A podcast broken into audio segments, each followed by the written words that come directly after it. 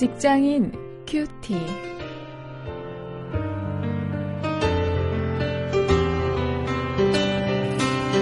여러분 안녕하세요. 7월 10일 여러분에게 인사드리는 원용일입니다.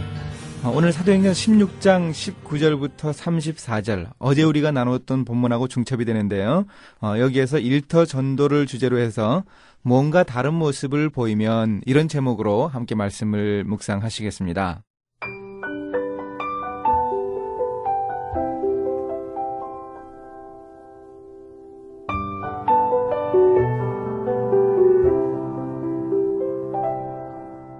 종의 주인들은 자기 이익의 소망이 끊어진 것을 보고 바울과 신라를 잡아가지고 저자로 관원들에게 끌어갔다가 상관들 앞에 데리고 가서 말하되 이 사람들이 유대인인데 우리 성을 심히 요란케 하여 로마 사람인 우리가 받지도 못하고 행치도 못할 풍속을 전한다 하거늘 우리가 일제히 일어나 송사하니 상관들이 옷을 찢어 벗기고 매로 치라 하여 많이 친 후에 옥에 가두고 간수에게 분부하여 든든히 지키라 하니 그가 이러한 영을 받아 저희를 깊은 옥에 가두고 그 발을 착고에 든든히 추였더니 밤중쯤 되어 바울과 신라가 기도하고 하나님을 찬미함에 죄수들이 듣더라. 이에 호련히 큰 지진이 나서 옥터가 움직이고 문이 곧 다 열리며 모든 사람의 메인 것이 다 벗어진지라. 간수가 자다가 깨어 옥문들이 열린 것을 보고 죄수들이 도망한 줄 생각하고 검을 빼어 자결하려 하거늘.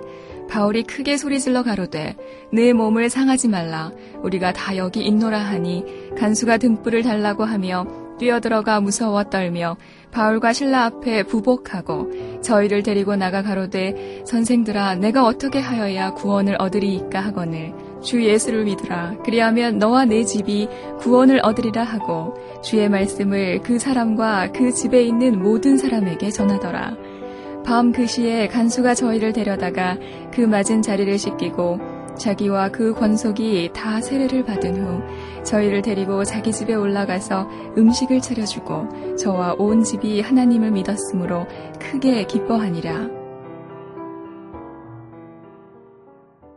우리가 일터에서도 늘 전도해야 한다는 부담감을 가지고 있는데요. 삶을 통해서, 직장 속에서 삶을 통해 전도해야 하는데, 과연 어떻게 하는 것이 우리가 일터에서 우리의 삶으로 전도하는 것입니까?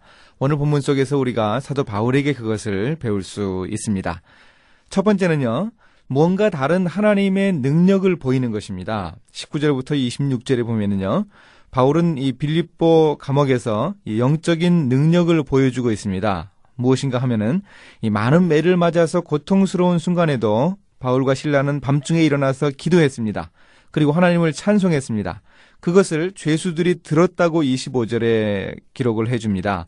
이 그리스도인으로서 우리도 일터에서 하나님이 우리에게 주신 능력을 이 동료들에게 보일 수 있어야 합니다. 우리가 아무 때나 이렇게 하는 것이 아니고 정말 우리가 괴로울 때에도 이렇게 하나님께서 우리에게 주신 이 특권을 가지고 하나님께 기도하고 찬송할 수 있다면 우리 동료들이 그것을 볼 것입니다. 그것을 하나님의 능력으로 보게 될 것입니다. 그리고 두 번째 자세는 27절, 28절에서 어, 보이는 대로 사람을 중시하는 태도를 보이고 있습니다. 이 바울과 신라는 영적인 능력을 가진 것뿐만 아니고 탁월한 윤리 의식을 가지고 있었습니다. 아, 하나님이 함께 하셔서 바울과 신라가 기도하고 찬송하자 이 지진이 일어났습니다. 그리고 옥문들이 열렸습니다. 그리고 죄수들이 모두 도망간 줄안이 간수가 이 자결을 하려고 했습니다. 그때 바울이 크게 소리를 질렀습니다. 그리고 그의 자살을 막았습니다. 이 어제 말씀드린 대로 죄수들을 놓치면 간수가 그 형벌을 모두 당해야 했기 때문인데요. 이 바울의 태도, 이 그 자살하려는 그 간수를 말린 이 바울의 태도는 이 사람의 생명을 중시하고 귀하게 여겼기 때문입니다. 이런 태도야말로 우리가 하나님의 능력을 가지는 것과 함께 분명하게 가지고 있어야 할 우리 그리스도인들의 윤리 의식입니다. 우리가 일터에서도 이렇게 사람을 중히 여기면서 사람을 생각하는 이런 자세를 가지고 생활할 때 우리 주변의 동료들이 우리를 다르게 볼 것입니다. 아, 우리는 보통 일 중심으로 어, 일을 추진하면서 어, 능력 위주로 어, 살아가는 그런 사회 속에 살아가고 있지 않습니까? 그런 가운데 사람을 중시하고 사람을 아끼는 이런 자세가 꼭 필요합니다. 이렇게 되면 이런 자세를 가지게 되면 복음 전하는 것은 쉬워집니다. 29절부터 34절에서 이 간수와 그 가족들이 하나님의 복음을 영접을 하게 됩니다. 이 구원 얻기를 사모하는 사람을 만났습니다. 어, 바울이 하나님의 능력을 보이고 사람을 중시하는 태도를 가질 때 어, 구원을 당장 얻을 수 있는 사람, 곧 구원을 얻을 사람, 복음을 전하기만 하면 구원 얻을 수 있는 그런 사람을 하나님이 만나게 하셨습니다. 또 간수에게만 전도한 것이 아니고 그의 가족들에게도 모두 복음을 전할 수 있었고 그 온 가족들이 구원받는 놀라운 구원의 역사가 있을 수 있었습니다. 자, 그렇다면 우리가 전도하기 위해서 어떤 준비를 해야 할까 아, 우리가 생각할 수 있지 않겠습니까? 아, 우리 일터에서 뭔가 다른 하나님의 능력을 우리 동료들에게 보여주고 사람들을 중시 여기는 중히 승리하는 그런 태도를 어, 보여줄 때 어, 복음을 전하는 것은 그리 어렵지 않을 것입니다.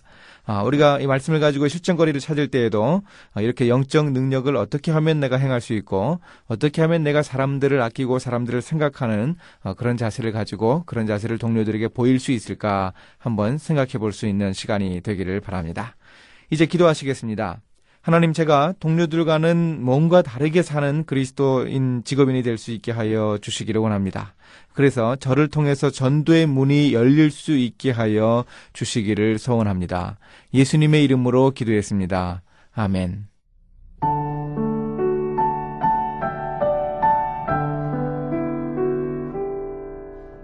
어떤 선교사 한 분이 자신이 예수를 믿은 계기에 대해 이야기했어요. 대학 시절 공부에 무척 지치고 힘든 어느 날 학교 구내식당에 갔답니다. 그런데 한쪽 구석에서 평소에 존경하던 교수님이 식사 기도를 하고 있는 모습을 보았습니다. 평소에 그 교수님이 어떤 삶을 살고 있는지 잘 알고 있었던 데다가 그분이 식사 기도하는 모습이 매우 평화롭고 아름다워 보였다고 해요. 그래서 그는 그때부터 예수를 믿기로 결심했다는 것입니다.